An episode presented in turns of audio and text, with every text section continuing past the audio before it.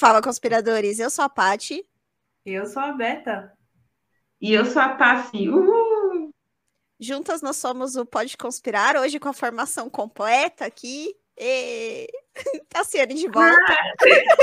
não, gente, as meninas se saíram super bem. Semana passada não teve como eu estar aqui, mas elas saíram super bem. Olha, conseguem levar muito bem o podcast. E aí? E aí, você, você tá saindo do podcast? É isso que você tá falando? É, não, ao assim... vivo! Não, mas brincadeira, as meninas foram super bem, sim. E, enfim, parece que tá bombando, né? Como as meninas me falaram, né? E eu também o tema, né, é, é bem, vamos dizer assim, atual, todo mundo tá bem ligado nessa onda de Stranger Things, except myself. Eu nunca assisti a série, tá? Sério? Ah, então somos duas. Então. Poxa, gente. Tem que assistir. Nossa, eu não tô tendo mais tempo de ver nada. a vida tá desse jeito. Mas é mesmo. Mais tipo, nada. Chega, chega final de semana, nem vi meu final de semana. Mas enfim, gente, não, não é a, a gravação hoje aqui não é para a gente fazer uma sessão terapêutica. Ai, poderia. momento, momento desabafo. Não era para ser desabafo, mas foi desabafo. Faz parte. Faz parte. Quem assiste já tá acostumado, que a gente dá umas saídas do. Ai, todo mundo é de casa aqui, né? A gente tá numa roda de conversa. Ah, você vê que a gente tá bem à vontade, já tá até de coberta gravando podcast, Olha, já tá bem à vontade. Eu já tava acostumada a gravar de pijama, mas agora com cobertura é outro nível. Então já tá bem à vontade. É verdade.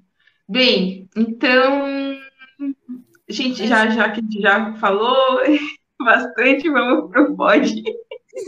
Tá vendo como faz falta? Alguém para colocar ordem no, no episódio.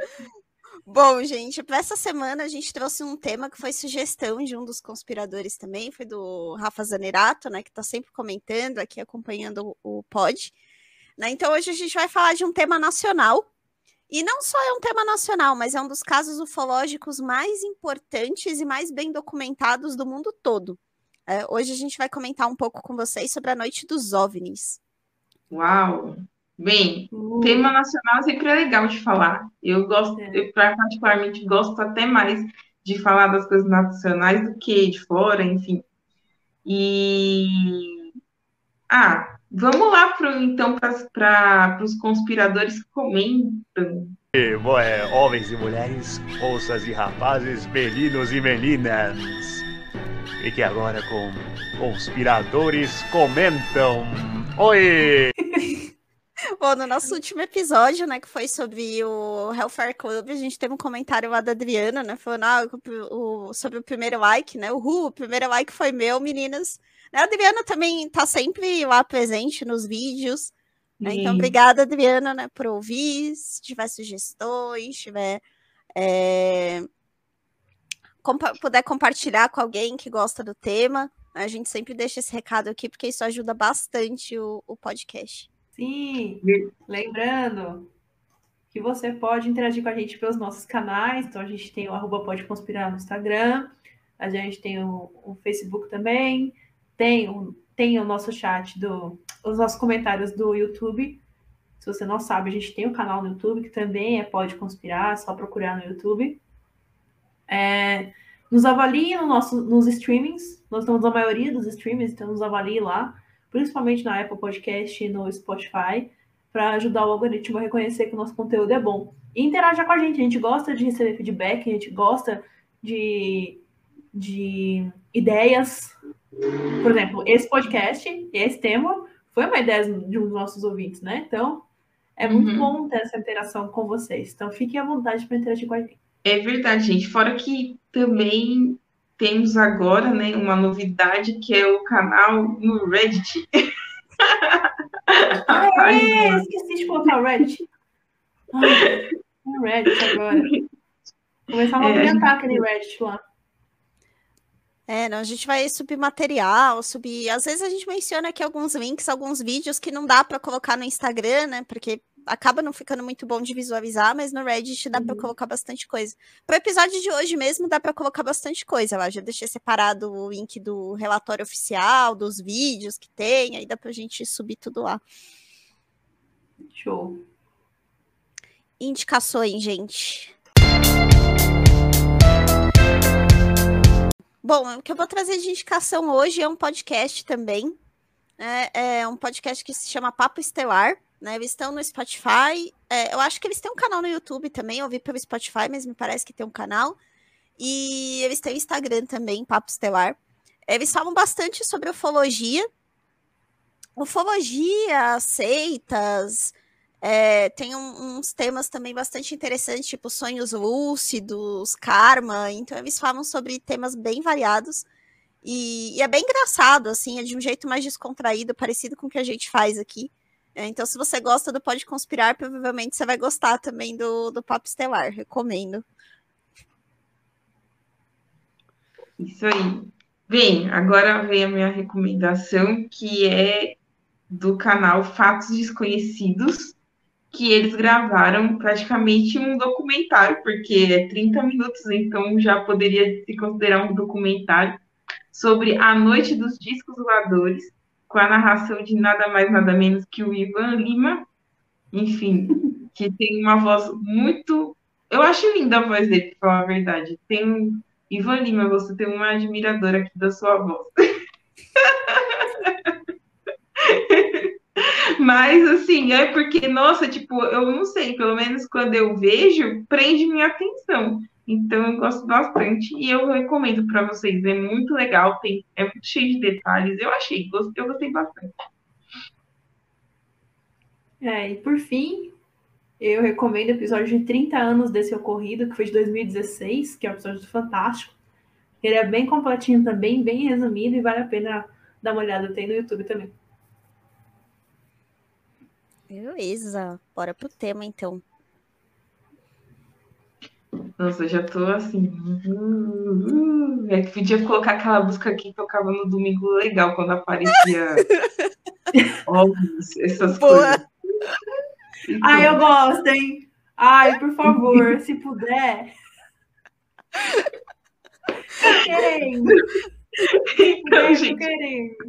Então, galera, Hoje nós vamos falar sobre a noite dos oficial dos OVNIs, ou também chamada de noite dos discos voadores. E bem, o que, seria essa noite? É um evento? É tipo uma festa que todo mundo vai fantasiado de OVNI, de disco de, de ET, é, com luzes piscantes, né? É, poderia ser um tema de uma festa fantasia, de uma balada, do tipo. Olha, eu frequentaria, não julgo, não. Olha, eu acho que esse dia, acho não, quando o podcast crescer muito e a gente puder fazer festas com, com o podcast, eu acho que vai ser a primeira festa nossa com esse tema. Isso é a noite oficial dos OVNIs.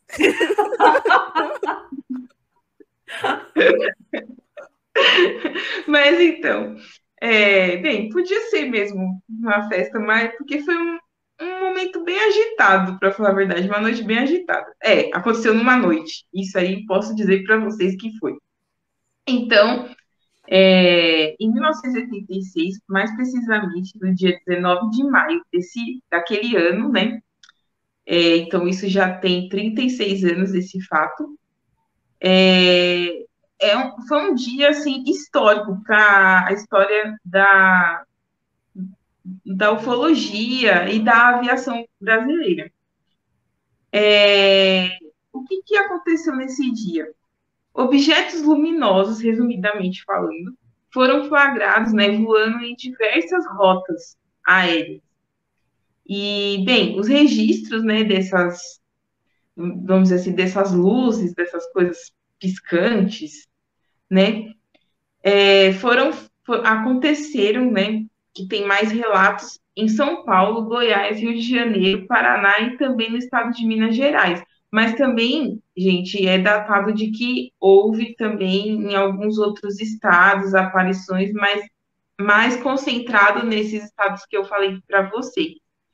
E, na verdade, assim, até hoje ninguém sabe o que eram essas coisas iluminadas, né, esses objetos luminosos, mas, como todos nós sabemos, qualquer objeto luminoso que está no céu e tá, que tem uma aparência estranha e que está ali flutuando, sei lá o que fazendo, é classificado como OVNI, ou seja, um objeto voador não identificado. Então, existem vários relatos sobre esse dia, e um dos relatos assim mais espantosos é que sempre que alguns aviões que estavam ali no céu se aproximavam dessas luzes, desses objetos, eles fugiam, né?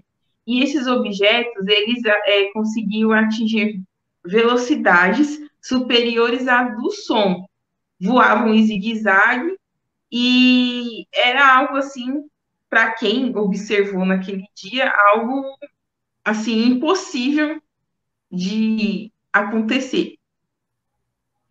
É, também, né, nesse, nessa noite aí dos OVNIs e tal, tem uma grande documentação aí por trás de, do que foi registrado na época, né? Também tem um grande número de testemunhos de pessoas que disseram que viram, inclusive é, tem é, aí datado de que tinha que do, dois mil militares chegaram a, a avistar esses objetos, enfim. E, assim, não foi só uma noite, né, galera? Fala a noite dos OVNIs, mas, na verdade, foi um fenômeno aí que durou 10 dias, né? Foi bastante tempo. Tanto é que, na época, foi bem relatado nas principais é, fontes de notícia voltadas à parte da ufologia. É, enfim.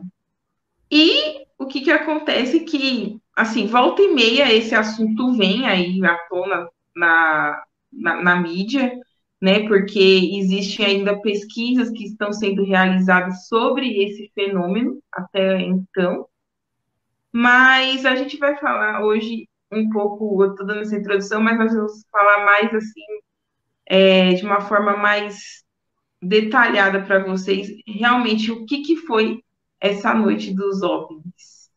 É, então, a noite dos OVNIs ela começa mais precisamente por volta das 8h50 da noite em São José dos Campos, né, numa torre de observação. São José dos Campos, naquela época, não tinha assim um aeroporto com radares, por exemplo, era um aeroporto né, de menor porte. Então, essa observação ela foi feita com binóculos. Né? Então, a pessoa que estava lá na torre de observação começou a ver algumas luzes estranhas no céu. Né? Essas luzes começaram a causar muita estranheza para a pessoa, né? Porque, né, enfim, começou a ver esses objetos luminosos que eram meio amarelos, depois eles ficavam um pouco alaranjados, assim, multicoloridos, que ficavam parados, né? E como a Tassi mencionou, fazia alguns movimentos de zigue-zague, movimentos estranhos. Então não parecia ser um balão, né? É, não era um avião também, porque não se comunicou com a torre, ou se era um avião, deveria ser um avião não autorizado, né? Porque ele não se comunicou com a torre. E aquilo chamou muito a atenção né, da pessoa que estava ali naquele, naquele radar. E aí, no radar não, né, na torre. E aí essa torre, ela começa a se comunicar com outros aeroportos para tentar entender o que está acontecendo. É, então, essa pessoa da torre de São José dos Campos entra em contato com a torre de São Paulo, né? É, tenta conversar com o aeroporto de Guarulhos, aí sim o aeroporto maior, né? O aeroporto de Guarulhos começa a observar isso por volta das nove, nove e dez daquela noite, né? Eles começam a perceber uma movimentação estranha e aí, já São Paulo, né, com um pouco mais de estrutura também visualizando aquilo, resolve informar o Centro de Tráfego Aéreo de Brasília. E aí é que a coisa começa a ficar muito louca. Quando Brasília recebe essa informação, eles resolvem abordar algumas aeronaves. Brasília, para quem não sabe, tem algum tem um órgão né, de controle de tráfego aéreo, é, e aí sim com radares, é um controle até bastante voltado para a segurança nacional, que se chama Sindacta. E esse controle está vinculado a um centro de operações de defesa aeroespacial, que é o CODA. Então, essa, essas duas entidades aí, o Sindacta e o CODA, começaram a ficar um pouco preocupados. A princípio, lógico que ninguém pensou em OVNIs. Isso, essa conclusão veio depois, mas a primeira preocupação foi de ser uma invasão do espaço aéreo brasileiro, porque coisas luminosas está aparecendo no radar, uhum. então são objetos sólidos. Isso começou a gerar muita preocupação. E aí eles começaram a abordar algumas aeronaves, e uma dessas aeronaves que foi abordado era o avião, uma aeronave Xingu, não, um turbohélice Xingu, que estava próximo a Postos de Caldas. O que tem de especial nesse avião é que ele, sem, ele estava sendo pilotado pelo, pelo Alcir Pereira da Silva, com a presença também do coronel Osiris, Osiris Silva. O que tem de especial no Osiris Silva é que ele era nada mais, nada menos do que o ex-presidente da Embraer. E naquele momento ele estava voltando de uma cerimônia em Brasília e tinha acabado de ser nomeado presidente da Petrobras. Então a gente está falando de uma pessoa, né? Tinha acabado de se reunir com o presidente da época, que era o Sarney, e ele tinha sido nomeado pra, como presidente da Petrobras. E ele foi abordado aí pelo Sindacta, perguntou para ele, falou, ah, né, você tá aí voando, tal, você tá vendo alguma aeronave próxima de você? Ele respondeu que não. E aí o Sindacta abre para ele que é, tinha essa situação de objetos né, voadores não identificados e pergunta se ele tá vendo alguma coisa. Né? E aí eles começam a tentar fazer uma observação visual desses OVNIs e eles conseguem ver. Então, o relato aí do Osiris é que ele vê uma luz muito forte, fixa no espaço, de uma cor amarela, e que quanto mais ele se aproximava desse objeto, mais o objeto se desviava dele, a luz enfraquecia, começava a fazer movimentos em zigue-zague.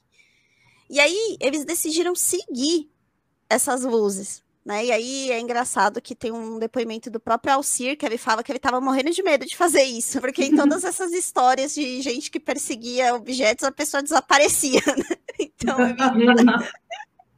esse aí ia ser um bom vinte para Pode Conspirar. Eu estava ligado que é melhor não seguir essas luzes estranhas.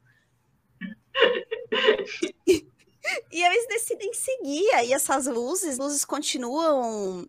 É desviando da aeronave, aparecendo e desaparecendo. E eles acabam até se aproximando muito do Sol, eles chegam o mais baixo possível para tentar mesmo ver alguma coisa, né, de uma forma um pouco melhor. Só que aí o, o Xingu ele começou a ficar sem combustível, né? Então eles tiveram que parar essa essa observação que eles estavam fazendo. As luzes elas continuam aparecendo, né? Então esse fenômeno não não acabou com esse avistamento deles. E aí, por volta das 9h20, o governo decide que é hora de começar a mandar algumas aeronaves a mais para verificar o que está acontecendo. Não, eu acho isso incrível porque começou às 19 aí 9h20, agora a gente vai mandar, cara, porque agora não tem como. Não tem, não tem como não, não, não, mandar, né? Não, pera. Não, já acionou o CODA, já acionou o Sentata. Não... Agora eu vou mandar o, o avião. Show. Bacana. Bacana. Não, e você vê que a coisa foi séria mesmo. Foi? Tem um custo enorme para você liberar essas aeronaves aí. Como a gente vai ver aqui no longo do episódio, era aeronave caça. Então, caríssimo. Uhum. Então, era mais ou menos 21 né? E aí, é, quando o chefe do CODA, o major aviador Ney Antunes Siqueira, é, que já tinha sido né, informado sobre a ocorrência desses objetos não identificados, chegou ao Centro de Operações Militares, que é a COPM. A primeira providência dele foi acionar um avião alerta de base aérea de Santa Cruz, no Rio de Janeiro, para que esse interceptasse o alvo não identificado. Daí, no Rio de Janeiro, o piloto do alerta, que era o tenente aviador Clébio Marinho, que foi o primeiro a voar, certo? Tem, tem até depoimento dele na internet. Não tem? Tem? Não tem? Tem. Porque eu vi um trechinho bem pequenininho. O tenente aviador Kleber Marinho. E que até então ele ainda trabalhava na há mais ou menos cinco, seis anos atrás, ele ainda trabalhava no, é, pro exército, né? Trabalhava com aviação. Ele era primeiro tenente da reserva e ele tinha mais ou menos 250, é, 250 horas voadas é, até a aparição desses OVNIs. E aí ele mesmo fala que, como piloto de alerta naquele dia, foi contatado pelo oficial de permanência na Vila dos Oficiais, local onde morava. A informação passada era de que o piloto de alerta havia estacionado, e então, por doutrina e treinamento, eu me dirigi diretamente para o avião e só depois da decolagem é que recebi as específicas instruções necessárias para a missão. Então, ou seja, ele foi para o avião somente obedecendo e não sabia o que ele ia encontrar. Certo? Uhum. Então, quando era mais ou menos é, 22 e 10, ele foi atrás do alvo. Bom, e aí ele continua, né, aqui falando sobre essa missão, né? Ele, ele explica aqui que os alvos, né, que eram os OVNIs, eles não tinham nenhum equipamento que transmitisse nada de onda, de onda eletromagnética. Então não dava nem para saber a que altura que eles estavam voando, né? E toda orientação que foi dada, isso ele fala que literalmente, toda orientação que me foi dada era para que eu fizesse procuras visuais. De acordo com os radares de Brasília, eu deveria, deveria olhar para as minhas duas horas e 11 horas, alto e baixo, mas eu não via nada. Eu estava bem acima da fábrica da Embraer e nada havia avistado até então. Em função desses alvos aglomerados na minha esquerda, o comprovador pediu que eu fizesse uma curva pela direita e voltasse em direção a Santa Cruz, com 180 graus defasados. Eu efetuei a curva, estabilizei a aeronave na proa que ele havia recomendado e, como pedido, comecei a fazer uma varredura visual. Foi neste momento que eu avistei uma luz muito forte que se realçava em relação a todas as luzes no litoral. Estava um pouco mais baixa do que eu. A impressão nítida que tive naquele momento era de que ela se deslocava da direita para a esquerda. Olhei para aquela luz. O seu movimento era muito evidente para mim. Perguntei à defesa aérea se existia algum tráfego naquele setor no momento, devido à proximidade com a rota da ponte aérea. Fui informado que não. Não existia nenhuma aeronave no local naquela hora. Informei ao então ao comprovador que eu realmente estava vendo a luz se deslocando na minha rota de interceptação. Foi naquele momento que eu pude ter uma noção da altura do contato, algo em torno de 17 mil pés imediatamente recebi instrução de aproar e prosseguir com a aproximação. Então, vocês veem que eles não tinham mesmo noção daquilo que eles estavam vendo. Né? Uhum. O, o Kleber fala também é, no depoimento dele, que inclusive aparece no relatório oficial da Noite dos OVNIs, que a orientação que eles receberam, os pilotos, foi de é, apagar as, todos os tipos de luzes que poderiam identificar as aeronaves e entrar em algo que eles cham que chamavam na época de modo rojão, que era a aeronave toda apagada, né, com canhões, eram caças, eram aviões de guerra, então eram aviões com armamento, mas com a orientação de não atirar. Não sei se todo mundo sabe, mas o Brasil, assim como qualquer outro país que tenha né, forças armadas, defesa, tem um protocolo para tratar com OVNIs. Né? Existe um protocolo de como você aborda objetos voadores não identificados. E o protocolo do Brasil é o de adotar uma postura não agressiva. Foi justamente o que eles fizeram. O Brasil não é um país que tem estado de guerra com nenhuma outra nação, né? Um local relativamente neutro em relações internacionais. Então, o protocolo é, é observar, que foi justamente o que eles fizeram. Né? Então, eles foram, foram armados, se fosse alguma coisa, né? Eles tinham que estar preparados. Mas a orientação que todos eles receberam foi de tentar manter contato visual não atacar esses OVNIs e ver o que eles iam fazer.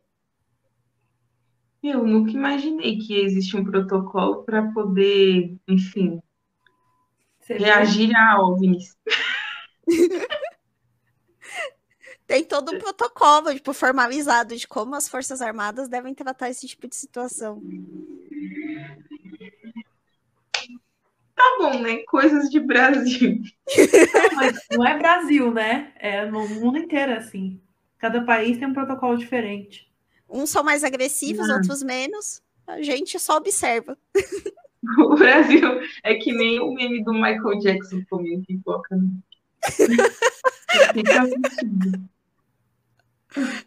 Não, até fazer um parênteses aqui. É, é, engraçado que brasileiro consegue tentar encontrar humor nas coisas, mesmo nas situações mais absurdas, né? Imagina! É, tem os áudios disponibilizados no Arquivo Nacional e a gente vai deixar o link lá na página do Reddit também para quem quiser ouvir. Tem as gravações todas, de todas as torres de comando dos aviões, e é muito engraçado, tem uns trechos muito engraçados. Inclusive, ganhou o nome de Noite Oficial dos OVNIs, porque um deles faz essa piadinha, né? Fala, ah, bem-vindo à Noite Oficial dos OVNIs. então, eles mesmos ficam zoando e é muito. Tem uns trechos que são engraçados. Vale a pena ouvir se vocês tiverem um tempo. Aí sim é Brasil. Fazendo, fazendo meme desde 86. Bom, então, ao mesmo tempo que acontecia, né, essa interpretação do, F, do, do F5, F5 é isso, do F5, é, em outras regiões também eram detectados alvos. Então, por exemplo, é, no nordeste de Anápolis, que é que faz parte do estado de Goiás, também foi um F-103 Mirage, cujo foi pilotado pelo capitão aviador Rodolfo da Silva Souza, e também teve um outro F-5, no qual foi pilotado pelo capitão Márcio Brizola Jordão, que foi na base de Santa Cruz. Então, ambos, né, tanto em Anápolis quanto na base de Santa Cruz, é, foi esse pedido para que fosse acionado os, os caças diferentes.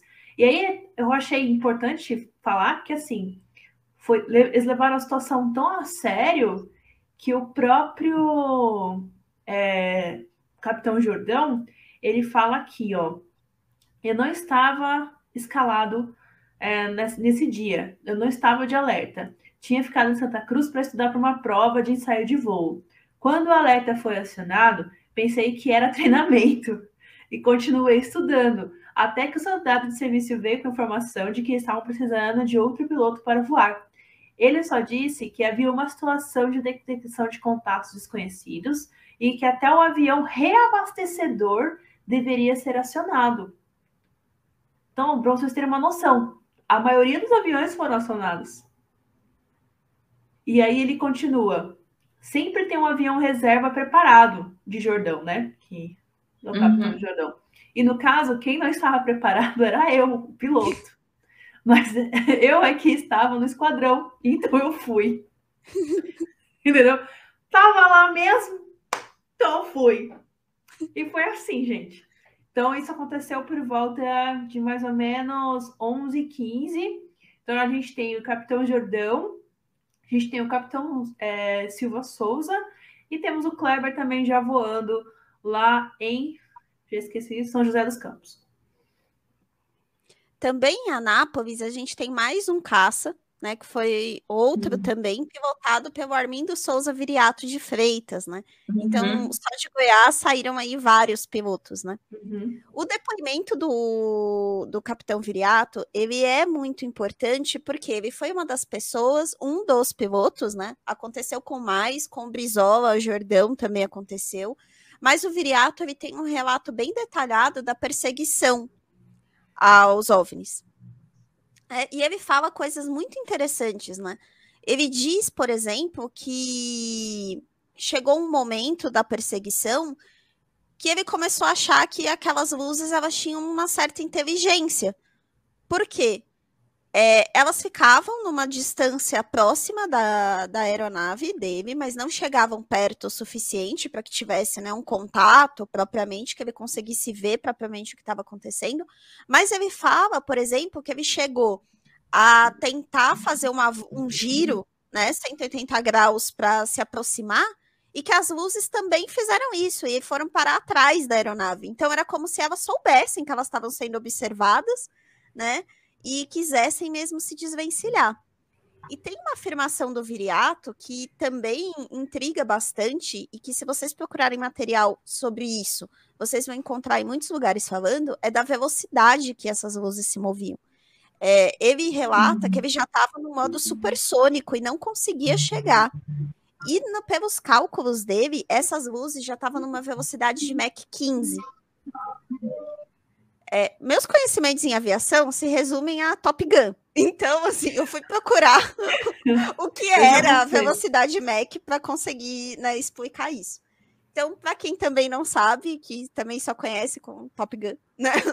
A velocidade Mach, ela é a, a velocidade de um objeto em comparação com a velocidade do som, né? Então, cada nível do Mach 1, Mach 2, Mach 3 escalona em 1.225 km por hora, que é a velocidade do som nas condições normais aí de temperatura uhum. e pressão. Então, é, o Mach 2 uma aeronave já está em 2.450 km por hora, ou seja, né, duas vezes aí a velocidade do som. Para uma aeronave ser considerada supersônica, ela tem que chegar pelo menos no Mach 5, que já é 6.130 km por hora. Para vocês terem uma ideia, a primeira notícia de um, de um experimento com Mach 20 veio em 2011, em um dos aviões militares dos Estados Unidos, mas ele só conseguiu manter essa velocidade num curto espaço de tempo, um espaço pequeno. Então vocês imaginam em 86 existir algo que consiga chegar a Mach 15. É muita coisa. Claro que a gente tem que levar em consideração que ninguém mediu isso, né? É um depoimento do capitão e, e vamos combinar que numa situação como essa ninguém está no seu melhor, né? No seu melhor juízo para avaliar qualquer coisa. O cara está nervoso, com medo, normal. Mas uhum. ele é um, era um piloto muito experiente. Né? Então, por mais Sim. que não fosse um Mac 15, vai, talvez isso seja muita coisa, mas devia estar numa velocidade relevante, né? Não, só o Tom Cruise conseguiu um Mac 10. Referências para quem assistiu Top Gun 2. só ele conseguiu. Ah, então, aí na tela tá aí as, as bases, né? No qual os OVNIs eles foram é, avistados. Então a gente tem São José dos Campos, né? Tem a base uhum. de Anápolis e tem a base de Santa Cruz. Que é olha a região que cobre. É muito grande, né? Se você parar para pensar. Por isso que o susto foi tremendo. Porque eles cobriram uma região gigantesca. Sim. É muito grande. São uhum. quantos? Ó, se eu olhar ali, foi acionado muitos estados ao mesmo tempo, as regiões no qual eles foram avistados. Por mais que dessas bases tenham saído uh, os aviões, né? A região com qual, com qual os OVNIs cobriram, olha, era de assustar. Realmente foi de assustar. É, essa movimentação aí do dia 19 durou mais ou menos até umas 11h30 da noite, que foi quando um dos últimos caças né, decolou. É, e aí os, esses últimos que saíram de Anápolis já não viram mais, já não tiveram mais contato, né? Mas foi um intervalo aí de algumas horas com um avistamento muito intenso na noite do dia 19. Né? Então, a gente tem o Tenente Kleber, que foi o primeiro a subir no F5, né? né, falando que ele atingiu a velocidade supersônica também. Ele começou em direção à luz, e no momento da interceptação, tem um.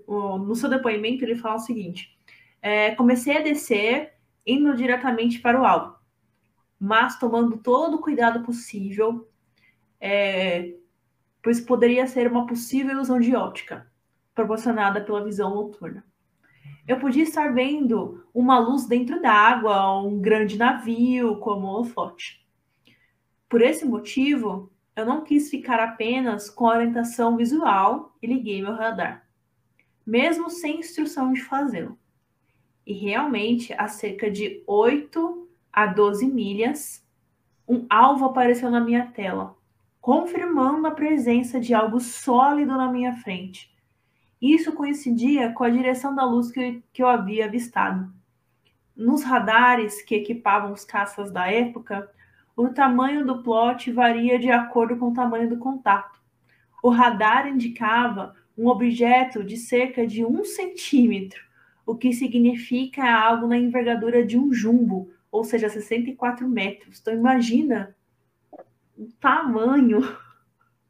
Por isso que eu frisei o tamanho de cada aeronave. 64 metros, 74 metros e, e Cara, Mac 15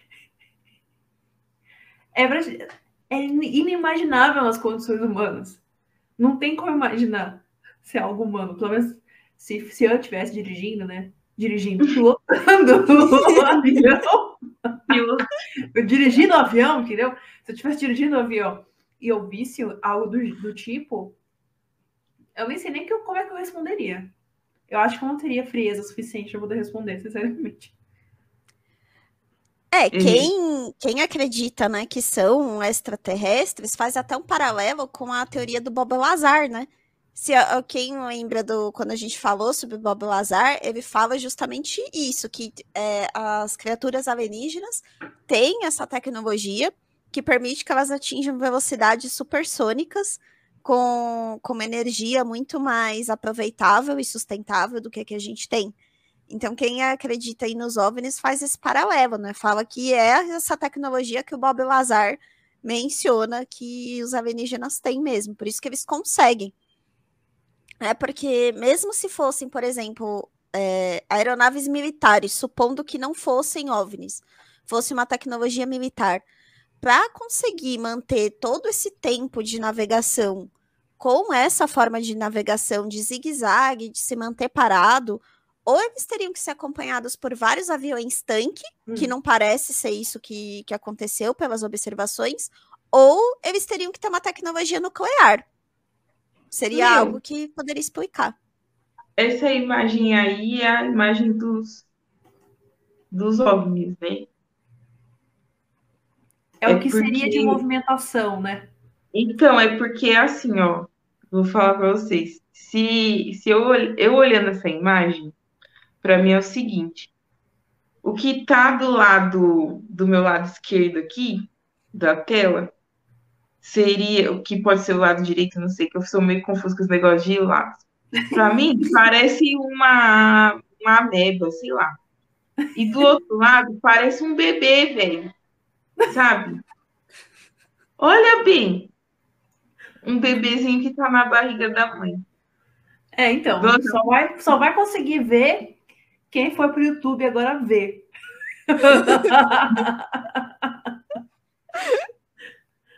Nossa, meu, eu, eu tô pensando assim, será que isso é sério mesmo? Porque tá muito tipo, sei lá. Agora, agora veio um momento pensando se essa teoria é real. Brincadeira. Não que eu tô falando aqui, né? Mas é por causa que, sei lá, não, eu viajei, gente, desculpa, desculpa. Não, desculpa. não mas, mas, mas essa sua indagação, Tassi, é, muita gente faz também sobre as fotos, não sobre o evento, né, dos OVNIs, mas sobre Sim. as fotos. Até fazendo esse paralelo, né, essas fotos, elas foram tiradas por um fotógrafo, é, o nome dele é Adenir, deixa eu pegar aqui a foto, deixei separadinho aqui, ó do Adenir Brito. O Adenir Brito era um fotógrafo de São José dos Campos, então ele trabalhava no jornal local lá, que era o jornal Vave Paraibano. E aí ele conta que nesse dia 19 de maio, ele estava trabalhando e aí começaram a cair várias ligações lá na redação falando sobre essas luzes, de pessoas na cidade vendo isso. Ele conta que a princípio eles não, não deram muita atenção, mas aí começou a ficar aquele burburinho muito forte, as ligações não paravam e ele decidiu sair para ver com uma colega da redação. E aí, na hora que ele viu o que estava acontecendo, ele diz, né, no relato dele, que ele tirou várias fotos dessas luzes que estavam no céu e essas fotos ficaram com ele lá na redação. Cerca de um mês depois, ele fala que foi visitado por uma pessoa que se dizia pesquisadora da NASA. Ele dá até o nome, James J. Hurtek. Fala que essa pessoa compareceu lá e pediu os negativos para uma pesquisa. E não preciso dizer que esses negativos desapareceram. Na versão da história dele, os negativos desapareceram quase na totalidade. Ele só conseguiu salvar esses dois que são essas imagens, né? Que quem está vendo aqui no YouTube estão estampadas aqui. Então, as fotos, muita gente levanta suspeita mesmo, tá? Não foi só você. Não, é porque tá parecendo muito um bebê, velho, esse daqui do lado, sei lá. e o outro uma ameba, ou sei lá, podia ser também espermatozoides, né? Já estava ligado com o bebê aí do goleiro. Enfim. E de novo, foto pixelada, sem iluminação, e aí a gente já tem tá é. 86, né? Tinha câmera então, boa já em 86. É, pois é. Eu não vou falar que isso foi feito no Photoshop, porque eu acho que naquela época nem tinha ideia de Photoshop. Mas que essas fotos são meio estranhas, são. Mas ah, se é o que Mas se imagina, a gente está falando de algo muito veloz, não tem como a câmera pegar com resolução. Uma câmera normal. Principalmente, principalmente pensando em 86.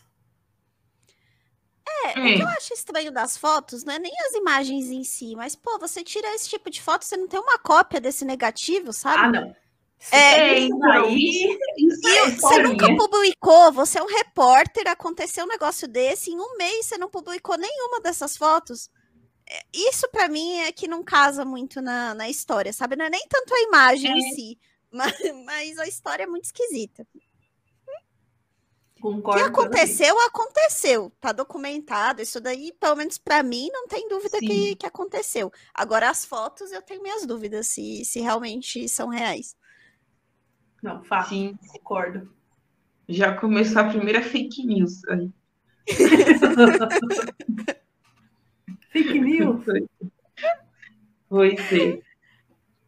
Então, não foi só o, os aviões né, das bases militares que avistaram esses OVNIs, mas também um avião comercial que fazia uma rota entre Guarulhos e Galeão, né, São Paulo, Rio de Janeiro, no uhum. qual era um uhum. Boeing 707, era um cargueiro, onde a gente tem como comandante o Geraldo Souza Pinto, o copiloto Nivaldo Barbosa, engenheiro de bordo Guntzel e o então capitão aviador Oscar Machado Júnior. É, quando eles estavam voando, o Souza, né, o capitão, comandante Geraldo Souza Pinto, ele deu testemunho falando que quando cruzar, cruzávamos cerca de 12 mil pés, o Sindacta nos chamou no rádio e pediu para confirmássemos se, se víamos algum tráfego na posição de 11 horas. É normal que isso ocorra, mas estranho foi quando, após respondermos negativamente, ele ter dito: para sua informação, trata-se de um OVNI. Até então, quando eles receberam essa notícia, eles ficaram olhando um para o outro, não sabiam muito o que fazer. É, o controle da região ali, se eu não me engano, era de Guarulhos, confirmou a informação de que realmente eles conseguiam ver no radar é, algo parecido, né? São plots no radar.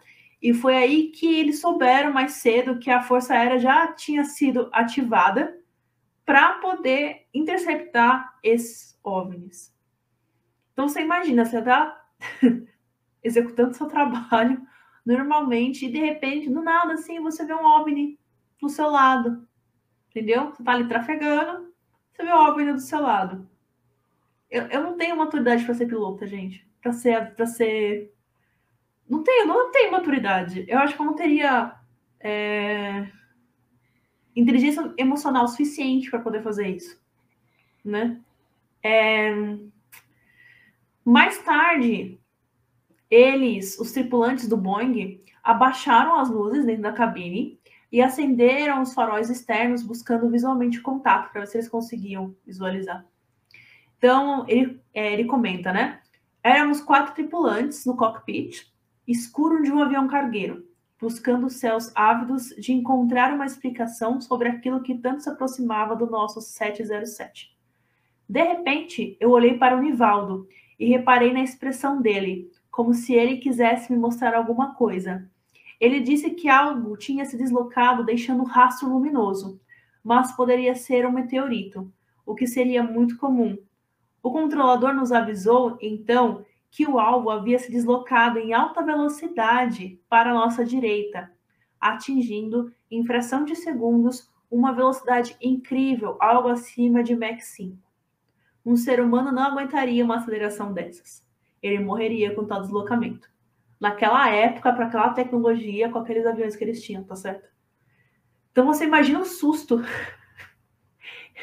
que o Nivaldo devia ter sentido. Se nem ele que é treinado teve inteligência emocional para isso, imagina eu que não tenho. Não. Se tem uma coisa que eu tenho medo é, é de OVNI. Eu, porque eu, eu realmente acredito que, que exista, tá? Minha, minha opinião. Eu realmente acredito que exista. Mas eu tenho muito medo. Porque eu, coisas desconhecidas eu tenho medo, né? Assim como qualquer ser humano. Ah, eu sou da opinião do Alcir. Todo mundo que se mete a seguir essas coisas aí acaba desaparecendo. Então eu não ia. eu não, sinto muito, mas eu não ia atrás, não. Justo. Todo mundo assiste, né? Filme de terror. A gente sabe que não pode fazer isso. Não pode seguir, gente. Não pode. É, eu também tenho medo disso aí. Nada, eu não, para. Eu, eu, até porque eu acredito, eu eu acredito que ETs são. Bem, eu não vou falar aqui no podcast, porque senão, né? Mas eu tenho uma crença do que, que seriam os ETs, então. É isso o que aí. seriam os ETs? Hã? O que seriam os ETs? Bem, eu tenho uma visão espiritual das coisas, então para mim eles são demônios. Em naves? Ué, eu acredito nisso. Eita, pega. Agora eu fiquei com mais medo ainda. Piorou. Não ajudou. Não ajudou. Já era ruim, piorou. Eu acredito nisso, mas enfim. Ai, que medo. Bom, teve um relato também que eu achei interessante de que não foi só no Brasil, né? Tem, tem alguns, alguns relatos também que apontam que a Argentina chegou a visualizar uma movimentação estranha no Brasil e também entrou em contato para entender o que estava acontecendo, né? Porque ela também pegou pelos radares uma movimentação super estranha de objetos voadores não identificados. Então eles entraram em contato assim, né? Tá tudo bem, né? Tem alguém invadindo vocês aí do lado, né? Tá tudo certo. Tudo bem, amiga? Tem alguém na sua área. E o mais, uma das coisas mais interessantes sobre esse caso, né, que foi até o que a Tassi comentou no começo do episódio, né, de falar de casos brasileiros, é que a ufologia brasileira, ela é uma das é um o Brasil, né, um dos países com com eventos ufológicos mais bem documentados do mundo. Né? Então, isso faz a Varginha, por exemplo, é, Operação Prato, que a gente já tratou aqui no outro episódio, é, aqui, Noite dos OVNIs, são fenômenos muito bem documentados. Né? Esse da Noite dos OVNIs, por exemplo, tem áudio, tem relatório da, da Força Aérea, do Exército, relatos de várias pessoas. Então, é um dos eventos assim determinantes para a história da, da ufologia. Né? E às vezes a gente fala tanto, por exemplo, de casos que aconteceram nos Estados Unidos, né, que acabam ficando mais populares até por conta aí do cinema tal, mas eles são, não são tão bem documentados como os casos brasileiros. É notório. Sim. É, gente. E assim, no total, nessa noite apareceram, pelo menos os que, né, o que consta no relatório, se eu não me engano, são 21 OVNIs, certo? 21. Isso mesmo. Cobriram toda a área. Então, esse número de 21 eu vi também num lugar falando sobre, sobre a Noite dos OVNIs, que também é discutível os 21. Por quê? A gente está falando aqui de um evento sob várias perspectivas diferentes. Então, teve lugar que teve visão no radar, mas não teve confirmação visual. Teve outros lugares que teve confirmação visual e não teve no radar. Então, o que o exército fez para chegar no número de 21 foi usar a confirmação simultânea. Então, eles contaram uhum. aquilo que teve confirmação radar e visual mas o número pode ter sido maior. Nossa. Sim, sim. Bem, gente, é, eu queria acrescentar um, uma coisinha aqui também no, no episódio. É, bem, não sei se vocês vão falar mais de alguma aparição, alguma outra coisa assim, a, que ocorreu entre os 10 dias, ou não. não. Ah, então tá bom. Queria acrescentar aqui também para vocês é, sobre um relatório final das ocorrências do que aconteceu no dia 19 de maio, É, inclusive, esse relatório ele foi assinado ali pelo interino do Comando da Aeronáutica, o José Pessoa Cavalcante de Albuquerque, e foi datado em 2 de junho de 1986, porém, só em 25 de setembro de 2009 é que esse relatório veio a público. E, bem, o que, que fala nesse relatório, né? É, ele tem algumas informações sobre os OVNIs, sobre esses objetos, e essas, essas informações seriam assim, que a altitude desses objetos oscilava entre menos de um quilômetro e meio em mais de 12 quilômetros, que eles eram visualizados pelos pilotos, né, devido às cores branca, verde e vermelha, mas também se movimentavam com as luzes apagadas, que eles eram capazes de acelerar e desacelerar de maneira brusca. E, bem, ainda mais, lá tem ainda mais uma frase que, né, nesse documento que está falando assim, ó, como conclusão dos fatos constantes observados em quase todas as, as apresentações, este comando é de parecer que os fenômenos são sólidos e refletem, de certa forma, a inteligência, pela capacidade de acompanhar e manter distância dos observadores, como também voar informação, não forçosamente tripulados. É isso aí. É isso e aí. Até... é isso aí. E até hoje, né, os relatos desse caso eles ainda não têm uma conclusão. Então, é o que a gente falou aqui, mas não se sabe ao certo é, realmente porque aconteceu em diversos locais diferentes essas aparições. Então, não tem uma coisa assim exatamente concreta, são só diversos relatos. É, mas, né, como a gente falou aqui, não se descarta a, a, hipótese da vida inteligente em outros planetas, se é que a gente poderia falar que é vida inteligente, né? Enfim. Mas. E, e, foi tão impactante tudo isso que aconteceu que é, isso é uma particularidade de caso, né? Que em ufologia é difícil acontecer. Teve uma coletiva de imprensa sobre isso. Né? Então, no dia 23 de maio, teve uma coletiva de imprensa envolvendo o ministro da Aeronáutica da época, que era o brigadeiro Otávio Júlio Moreira Lima, que inclusive é, nos grupos de ufólogos, ele é um meio que, assim, um ídolo dos grupos de ufólogos por ter revelado isso, né, na coletiva de imprensa. É, e aí, nessa coletiva, participou ele, participou os pilotos que viram, né, e o Osiris Silva também, né? Que foi uma das primeiras uhum. pessoas que viram que a gente mencionou, que era o presidente da Embraer. Entre as coisas que o Brigadeiro falou nessa, nessa coletiva de imprensa, que chamam bastante atenção, é que ele fala o seguinte: que radar só detecta superfícies sólidas, objetos metálicos e nuvens, massas pesadas. Não havia uhum. nuvens nem aeronaves convencionais na região. O céu estava limpo. Radar não tem ilusão de ótica.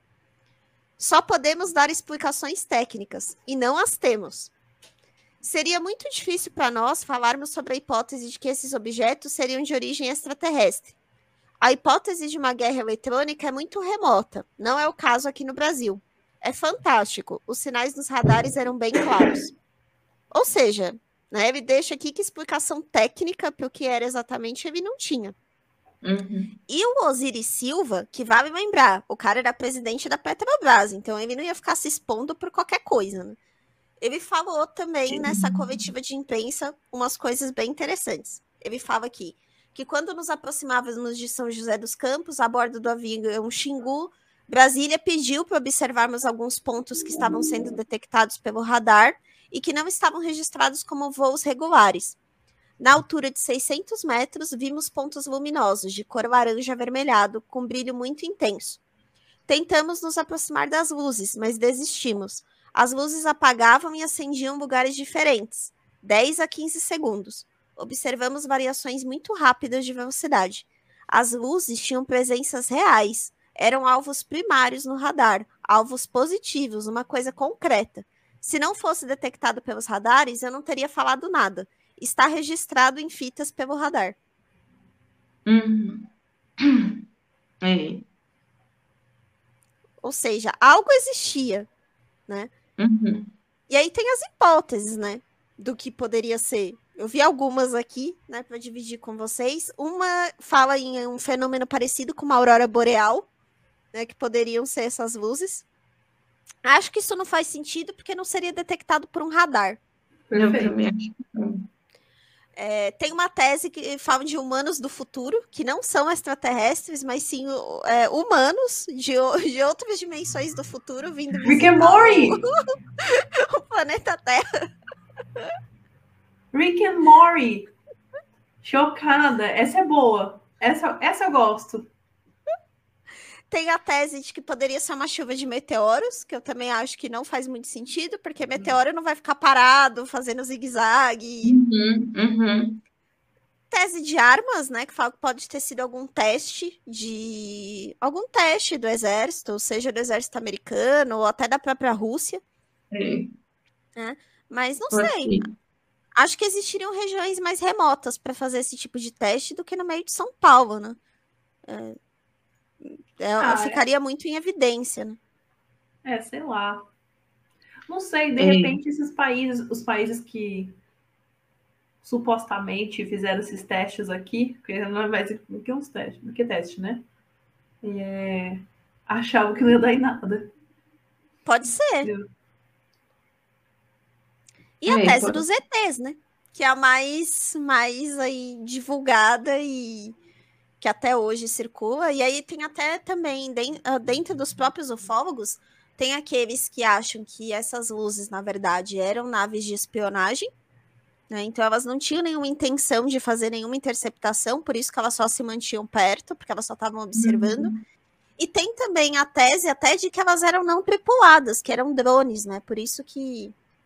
que é como se fosse uma Uhum. espécie de drone, né? Por isso que elas conseguiam chegar aí a Mac 15, Mac 20 de uma forma muito tranquila, né? Porque não era tripulado. Enfim. Não sei. Fica, sei como está no ar. Não, e o mais legal, né? Que isso é a cara do Brasil também. Na coletiva, eles falaram que ia divulgar o relatório em 30 dias. Ah! Esses 30 dias se transformaram em anos.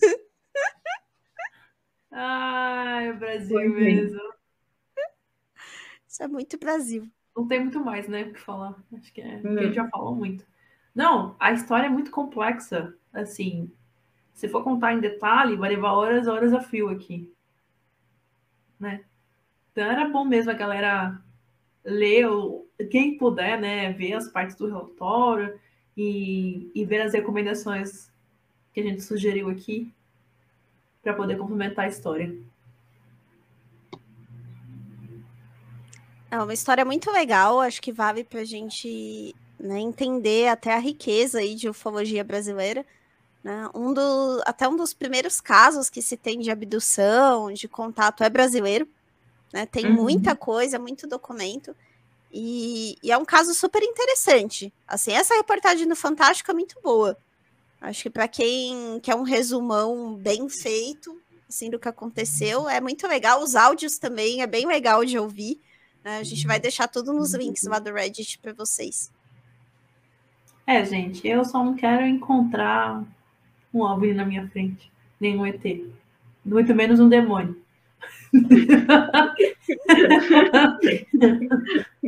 então é isso aí. Beijos e tchau.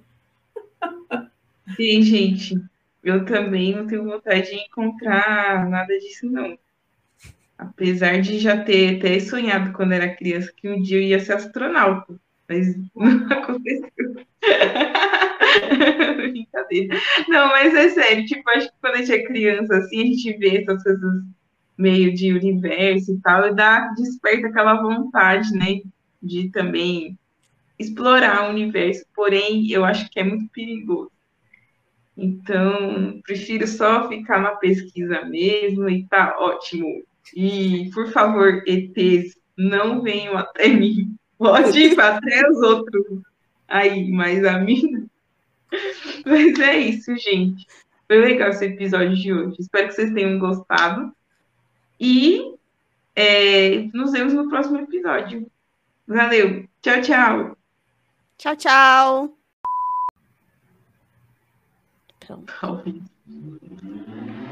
Esse ao vivo dá um. Será que tá? Será que configurei certo? Será? Será?